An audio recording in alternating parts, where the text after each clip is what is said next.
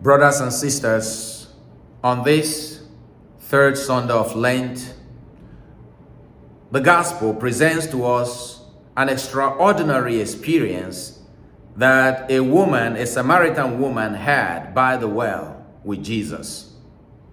Every encounter with Jesus changes us. Every moment we have with Jesus brings something extraordinary in our lives. Like Pope John Paul II said, Jesus is the genuine newness that surpasses all human expectation. Encountering the Lord brings this genuine newness in our hearts, in our souls, in our mind, in our whole being. It is totally transformative. It changes everything. And we see that example in this woman by the well. First, this woman was a Samaritan woman. The account in the gospel says that the people of in that time, the Jews and the Samaritans do not mingle. So there was this big wall between them. As St. Paul tells us, Jesus is our peace. He has broken down the walls that separate us from one another.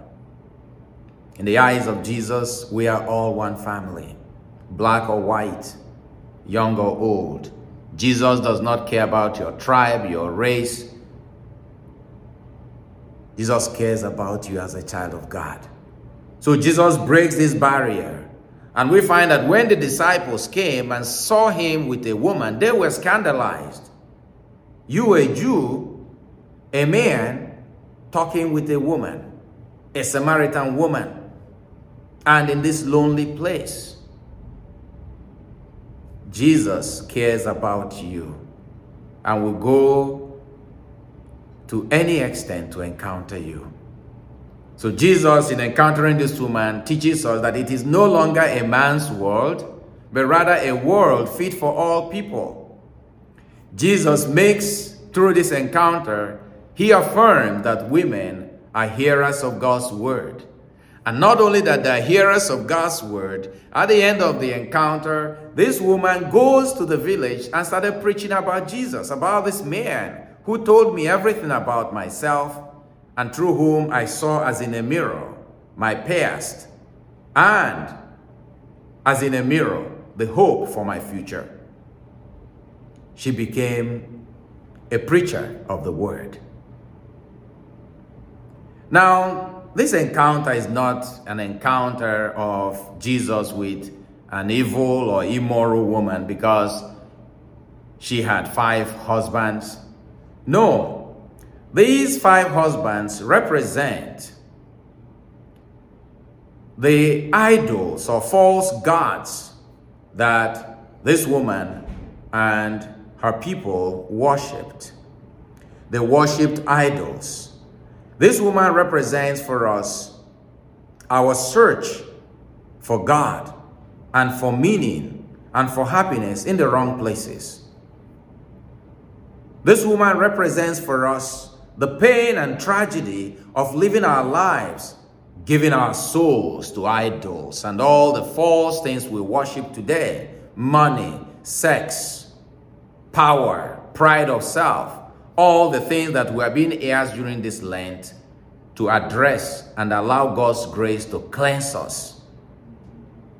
So, this woman represents our humanity in our search for God. And where do we find that happiness? Jesus says, I am the water of life to this woman. I will give you the water that you will drink and you will not thirst again. Jesus reveals to her her authentic and true identity as a child of God. At the end of the encounter, she is so happy that she leaves her pot by the well and goes to the village to proclaim the good news. Now, her pot that she left behind by the well is a symbol of her past, her sin, all the negativities of the past she leaves behind because she encountered Jesus And then she steps into a new future where it is sharing God's love, sharing the good news, sharing the joy that can be experienced when we encounter Jesus. Brothers and sisters, the Lord is presented to us today as the bread of life, the water of life, the light of life. You name it, all the images that we know about Jesus. When we encounter Him, that is what we receive. We receive the life of God. We receive a new identity. We receive a new energy. We receive a new spring coming down from heaven above. In the Old Testament, in the first reading, the people of Israel, they were starving. They were dying of thirst in the desert. And they said, Is God truly in our midst? Why are we suffering this way, Moses?